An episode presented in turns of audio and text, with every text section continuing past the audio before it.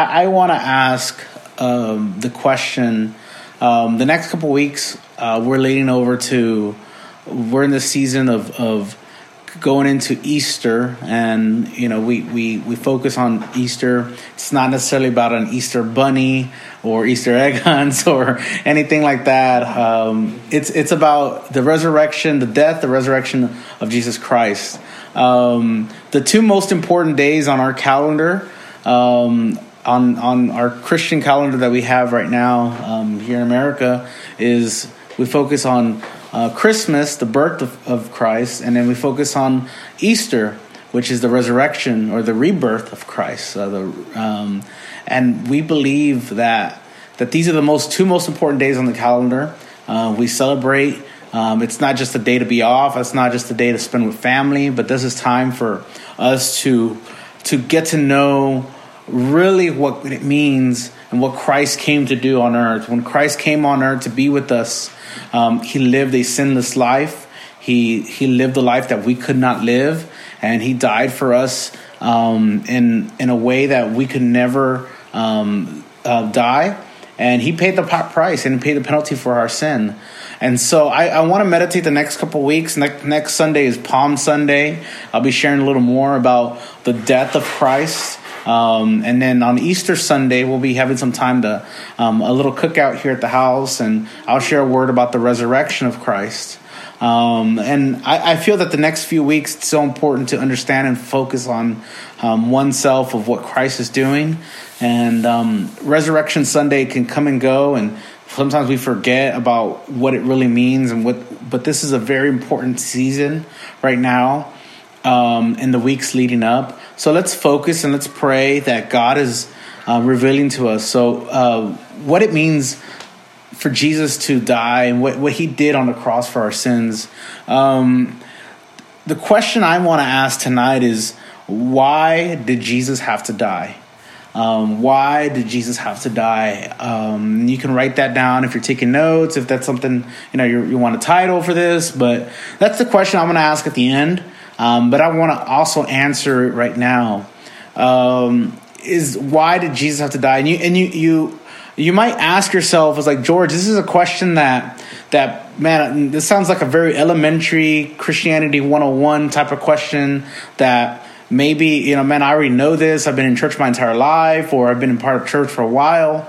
But i don't think people really understand what the what this question even means. You could be part of the um, the church for many years. You could be part of um, christianity for a long time. That doesn't necessarily mean that you, you quite understand what it meant for Jesus to actually die for our sins. We, we preach about it, we talk about it, we celebrate it on Good Friday, we celebrate it on Resurrection Sunday. But, but what does it really mean throughout the Bible? And what is the Bible really wanting to show us um, throughout entire Scripture?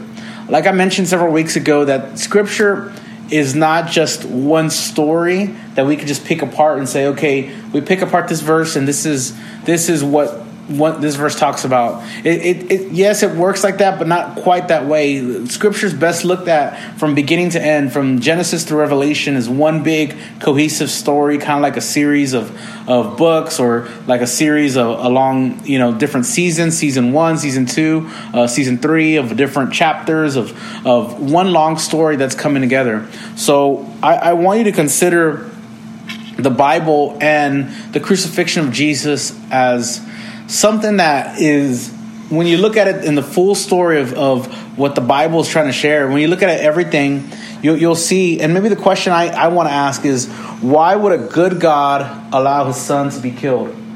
Why would a good God, and, and as you're maybe even witnessing to people or you're talking to people about Jesus and what does it mean to be saved? What does it mean to be to, to be a Christian? What does it mean to follow Christ?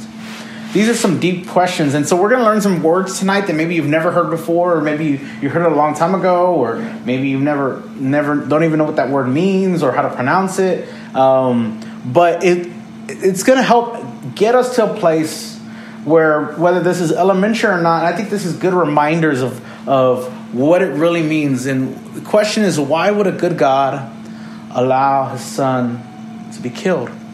2 Corinthians 5:21 and we'll start with this. For our sake he made talking God he made him to be sin who knew no sin, so that in him we might become the righteousness of God. You might have read this verse before, you know this, you can quote it, but I, I, think it's important for us to understand and to look at this verse is this idea of Paul speaking to the Corinthian church, and he's making them understand that that the weight of the gospel of what what the gospel really says that for our sake meaning for us see it was us it was not anyone else it was us it was it was specifically every man woman and child that's ever lived on this earth has walked upon this earth that is part of um, uh, of, of the plan of god. He says for our sake he made him to be sin him meaning jesus to be sin meaning jesus did lived a sinless life he did not he did not sin. He didn't live in sin. He didn't have a sinful um, uh, past. Or he didn't have a, a testimony that he could say, "Man, God brought me out of this." He knew no sin, so that in him we might become the righteousness of God. It's this idea of Jesus coming in and taking the place of someone else so that someone else wouldn't have to pay the price. See, throughout Scripture, last week we spoke about, and I'll refresh it last week because I think last week's message connects really well with this message. We talked about the law and how Jesus said in, Matthew chapter 5, verse 14, I didn't come to abolish the law, I came to fulfill the law. I, I came, I came um, to bring something new. I, I, I, came to bring something else. And, and because there was all these commandments in the Old Testament of the, the law, and, and we saw the holiness of God. We saw who God was, and there was this righteousness of, of God. There was this there was this judgment upon people that, that they could not um, ever ever um, be to the level of the law. No one could ever follow to a T all the things that the law did. And the law was there to show us how unrighteous we are, how much we need God. And the right the law is there to show us that, that we need a God. We need a savior. Yeah. Like like if if you are living life and you don't know that you need a savior, then you're you're you're living life and and and going in the wrong direction. Like us as Christians, we have to understand that there's a spiritual dependency upon us that we have to walk and live our daily life knowing that we need a Savior, knowing that Jesus is, is the one that's on the throne and God is the one that created us. He's perfect and we're not. We're, we're, he was sinless and we're not. We're sinful. We've made sins, we've messed up. See, Romans 3.23 says it like this, and we know this as kind of a very fundamental verse in Christianity, is for all have sinned and fall short of the glory of God. We've all messed up. We've all made sins. We've all, apart from God, we can do no good. Like there is no good people. There is no good people. See, God created us good. He created us in His image, but because of our ability to sin and because of us sinning, our sinful nature has, has made us not good. We could say we're good. We could say we're, we're good all we want. We could say that our good works um, ha, can make us there, but our good works will never get us to where God ha- wants us to get us. Our good works are never going to be um, sufficient for us to get to God. Our good works are not are, are not enough to get closer into perfection with God. And there's never anything that we're going to do that to, that's going to make it make us holy or righteous because there's God who's perfect and we're not. There's this separation of, of Him and us. There's a separation. We have to understand that that the God of the Old Testament was perfect. The God of the Old Testament, and, and even still this day, He was perfect and righteous. And even even Isaiah describes that your righteousness is like filthy rags. Um, your righteousness is like filthy rags, meaning you, it's it's literally everything that you can present to God as that, that shows that you're right, that shows that you're just, or shows that you're moral, everything that you can present to God, God is looking at back on you and says, you know what? It's not worth anything. It's filthy. It says, for all have sh- fallen short for the glory of God and are justified by his grace as a gift. Justified by His grace as a gift, meaning we're, we're made right with God by His grace. It's not because the law, because we can fulfill the works. Every other religion will say, do this, do this, do this, make a checklist of all the things that you're supposed to do, and then, then you make right with God. Christianity comes says build a relationship, and there's a free gift here, a gift that you can't pay for, you can't do anything, and it should reassure us, and we should fall asleep better at night knowing that there's nothing that we could do that will, will separate us from God's love, that God's grace is here. God's here with us, and He has redeemed us, and the, the gift is free. We don't pay for our Christianity. We, we, can't, we can't pray enough to get our Christianity, or we can't work enough, or do enough good works, or go on mission trips enough, or, or give money to someone, and, and that earns our grace or our Christianity. It, it, it's not because it's already been paid for through the redemption that is in Christ Jesus, whom God put forth as a propitiation, and you can highlight that word if it comes up on your Bible, as a propitiation by his blood to be received by faith. This was to show God's righteousness because in his divine forbearance they had passed over former sins. It was to show his righteousness at the present time, so that he might be just and the justifier of, of the one who has faith in Jesus. Now, there's a lot of words in there, and and I I I, I like these. Different good words in here, and one word that that word propitiation, and we'll we'll get to that word in a second. But I want to read it in, in a different uh, version of the Bible. I use the ESV a lot. I, I like it because it's a very literal translation. Um, but I'll read it in, in, in, the New Living Translation um, for today. It says, For everyone has sinned. We all fall short of God's glorious standard, meaning we've all fallen short. God's up here, we're down here. Yet God, in His grace, freely makes us right in His sight. He did this through Christ Jesus when He freed us from the penalty for our sins. For God presented Jesus as the sacrifice for sin. People are made right with God when they believe that Jesus sacrificed his life, shedding his blood. The, the sacrifice shows that God was being fair when he held back and did not punish those who sinned in times past. For he was looking ahead and including them in what he would do in the present time. God did this to demonstrate his righteousness, for he himself is fair and just, and he makes sinners right in his sight when they believe in Jesus. Why did Jesus have to die? Why did Jesus? That's the question we're asking tonight. Why did Jesus have to die? It's right here. We're sinners. God is holy. And you could say, man, man but God could have just, why did he allow his son to die? He could have just let him live and just gave us free life. No, because we have to understand the God that is shown in the Old Testament. It's this God that's holy, that there's a God of, of perfection. There's a God who's sovereign. There's a God that's all powerful, um, omnipresent. He's everywhere. There's, there's a God that we're never going to surmount to be equal to him. The Tower of Babel, they tried to get as high as God, but God said, No, you can't get as high as me. And time after time in the Old Testament, these people, because of, of, of, of their sin, what they would have to do is create sacrifices and, and you would see sacrifices of live animals and, and you would see these sacrifices and, and God would want the, the, the best of the best, the most perfect sacrifice to come. It, the, the, the, you wouldn't bring the animal of with the weakest animal just because you were going to sacrifice. You would bring the best animal, the, the most fatted calf animal. The, you, you would bring the best without blemish, not the one that's walking crippled or bow legged. You, you're, you're getting the one that's the, the best of the best, and you bring them before God. And that was the standard that, that God had brought. And like last week, we talked about the law, about how God set this law because people had been in slavery for so many years um, 400 years in slavery. The people um, had been in Egypt. And when God set them free, and he took them out of bondage, he says, I have to create a law because you don't know how to live because you've lived in bondage for so long. And so when God created a law, it was a pattern for years and years and years that they lived up to. But they could never get to that point to be within the law as much as possible because there was something that was missing.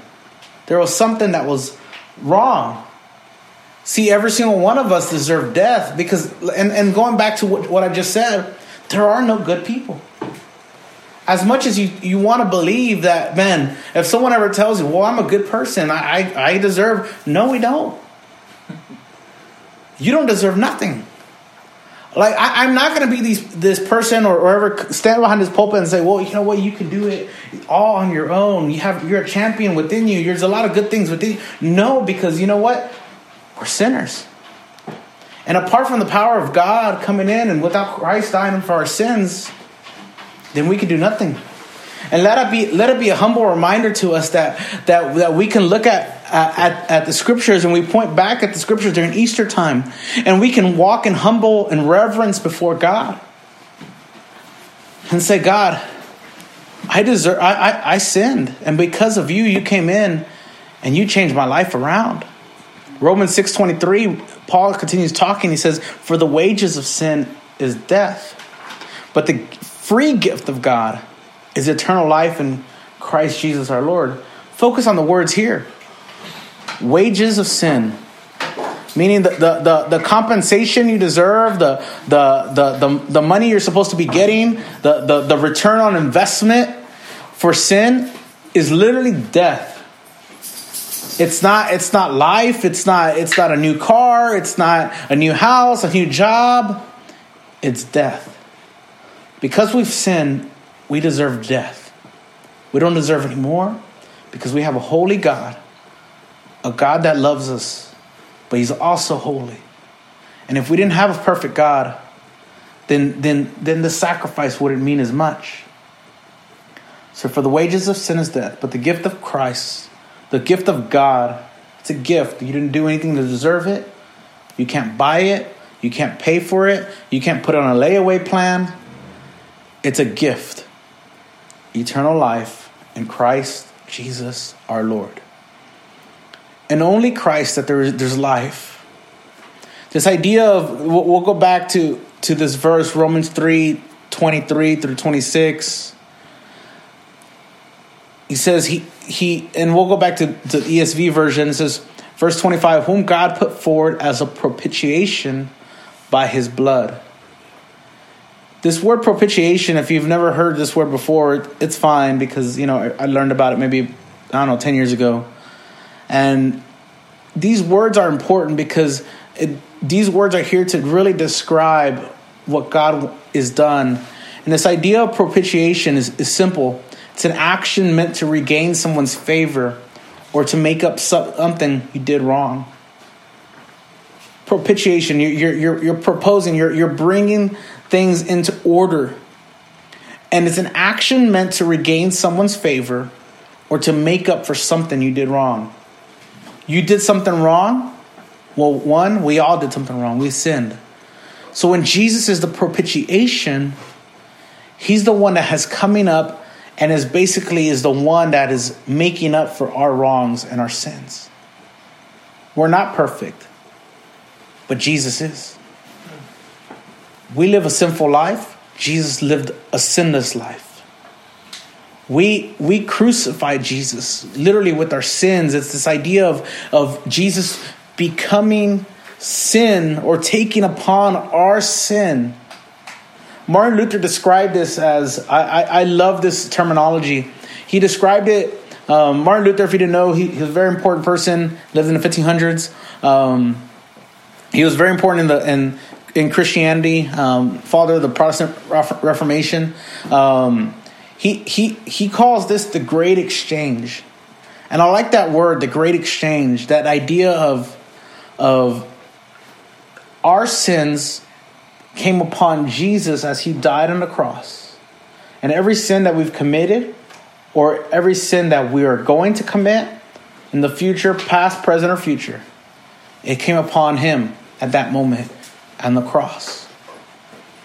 There's this idea that Jesus is here and he comes before us, or, or he came before and and he came as um, as a substitution. He came as propitiation. He's the one that he took the he he paid the price. He came before us when we could not. Why did Jesus have to die? And the other question is why would a good God kill his son? Because a good God is perfect, and He only demands perfection. And the only sacrifice that would work is from a sinless person, and that was Jesus. I want to highlight another word. If you've never heard this phrase before, penal substitutionary atonement. Has anybody ever heard this term or phrase before ever in your life? Okay, good. I, I expected that. Um, this this idea of penal substitutionary atonement it's a very important word to understand and understanding what it really means and understanding who Jesus really was when he came. He, he was our penal substitutionary atonement. Let's break this down. Penal, or let me read this first. This, this definition is Jesus reconciled sinners to God by being their substitute punishment. He absorbed in his person God's righteous wrath against us because of our sin, that we might be free from sin and its penalty and liberated to enjoy such a person forever. Penal substitutionary atonement. Let, let, us break it down. The word penal. Um, it, you know, don't don't think wrong today, okay? All right. But penal. Think of the word penalty. This idea of of a penalty, or uh, um, or, or if you're, you know, or if you're you know, no fue penal, you know, like not a penal, you know, think like that. It's it's not a it's not a penalty. It's not you know where you you know you're playing soccer, penalty kick, or uh, uh, think think of it like that. Some uh, uh, an error, uh, some you're, you're you're being chastised for doing something wrong. Substitutionary atonement, like this word substitution, meaning like substitute, like a substitute teacher, like a substitute teacher, or or someone that takes the place of the other person as well. This idea of atonement is is this idea of of not just um, of, this idea of redemption or expiation would be another word that, that maybe you're maybe not so familiar with. But it, when you think about this penal substitutionary atonement, you look at it all together. It's this idea that there's a penalty to be paid. Someone has messed up, but someone came in and substituted the person that was supposed to pay the price for the penalty and he redeemed. The idea of redemption, that's a word that, that we use a lot, or we see it, redemption church, or we hear that word redemption. We don't understand that, but that literally means you're taking the place, you're, you're taking things out, or you're, you're, you're, you're restoring things back to where it needs to be. We had a perfect life in the Garden of Eden with God. But we as sinners and through our life, we've, we've messed it up over the years. And with that, and through our mistakes and failures, we, we God set up a law and said, God, this is uh, this is me. I'm perfect. I, I, I, and God is saying, this is my law. This is for my people. And it took for a Jesus to come finally to reconcile people back to Him. We don't have to pay a price today. Good Friday is a Good Friday. When Good Friday comes, it's not just a Good Friday because hey, we don't have work or you know, we get to rest or sleep in on that day. Good Friday is a Good Friday because it was a bad Friday or a bad week for all the rest of us. See, the good news of the gospel is not good news without understanding the bad news first. And the bad news at the very beginning of everything is that we're sinners. We've messed up. There is no good in us. And apart from Him, we cannot become we can't come into agreement or reconciliation with God. We have to understand today that that that when Jesus come came, he died for us. And it wasn't just because that's the way the plan was. No, that was the plan that God had from the very beginning. And God showed his his holiness. God showed his perfection and a perfection that we can never surmount to. And let it be let it be some a, a reason to rejoice today, for us to uh, n- worship God, for us to give our life back to God. We come into agreement with God because there was a wrath of God that was supposed to come upon us. Can any, does anyone like think about this and you're like, man, this is a weight off my shoulders that there's a God that came and He died for my sins and and I don't have to live I don't have to work to try to get to closer to God. God's already closer to me. He came to me. He's Emmanuel, God with us.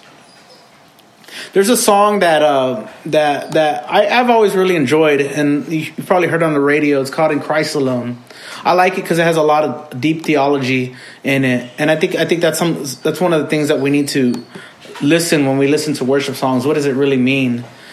Um, what does it mean when I'm singing the song? But one of the verses on this says like this: "In Christ alone, who took on flesh, fullness of God and helpless babe." the gift of love and righteousness, scorned by the ones he came to save. He was scorned by the ones he came to save. He came to save us, and we're the ones that crucified him. Till on that Christ, on, till on that cross that as Jesus died, I like this line: the wrath of God was satisfied. The wrath of God was satisfied, for every sin on him was laid. Here in the death of Christ, I live the wrath of God was satisfied. God, in his holiness and his perfection, there was a righteous wrath. Uh, going back to that to, to that to that definition, God's righteous wrath against us, meaning God is right, we're not right. God is just, we're not just. God is perfect, we're imperfect. And when and when Jesus came, and died, and he lived a sin, a sinless life. And when he lived a sinless life, when he came and died, the wrath of God was satisfied. Why did Jesus die? Because we're imperfect. We're the sinners. Because God is holy. There's, an, there's a perfection over here of who God is, and there's an imperfection of who we are. Think of every sin we've ever committed. There's not one sin that God does not know. There's not one thing that, that we've done. But you can rest in the fact that even though we have a holy God, there is a mediator. The Bible says that Jesus intercedes for us, He's the one in the middle for us. He literally came before us. And throughout scripture, we see stories of, of sacrifice. We see stories of, of, of, of sacrifices of animals without blemish, without f- failure, without, without fault. And then here's Jesus that comes as the perfect sacrifice, or like we call the Lamb of God. The Lamb of God, are, these are terms that we say all the time, but let us never think of them as just something we just say that Jesus is the Lamb of God. No, it literally meant that there was a lamb that we we would sacrifice as the as our church. We'd have a priest go and sacrifice for the sins of the community, and it had to be a perfect, spotless lamb. So when Jesus comes to be the Lamb of God, He's the Lamb, and He dies for all. And He lived a sinless life. He walked this earth. You say, why would a good God? That question I asked at the beginning, why would a good God why, why would a good God allow his son to be killed? Because God is perfect and we're not. And the only way God will allow us into heaven is if there was a sacrifice for us all. This upcoming couple weeks, I, I want us to really, really pray to God. I feel like, man, even though this is something that that that you might have heard your entire life, that'd be a good refresher for us. We never take the, the, the, the gift of God for granted. You don't pay for it, you don't do nothing for it. But someone came and paid the penalty. This atonement. Atonement. That, that, that idea of someone is atoning for your sins. They're, they're taking into account what your sins were. This great exchange, as Martin Luther said.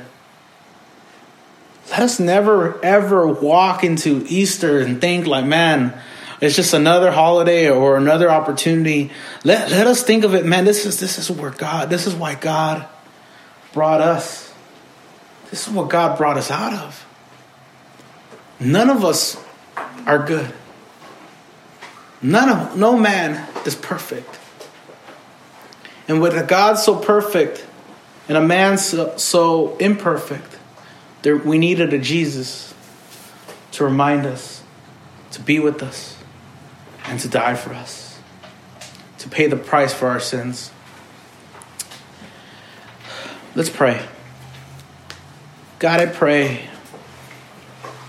God, I pray, Lord, I, I just pray that that for anyone that's here today, God, God, let us, even though, even though some of us have been in church for a long time, even though we've we've might have been part of ministry or we've accepted you, let us never forget what that really means to accept you.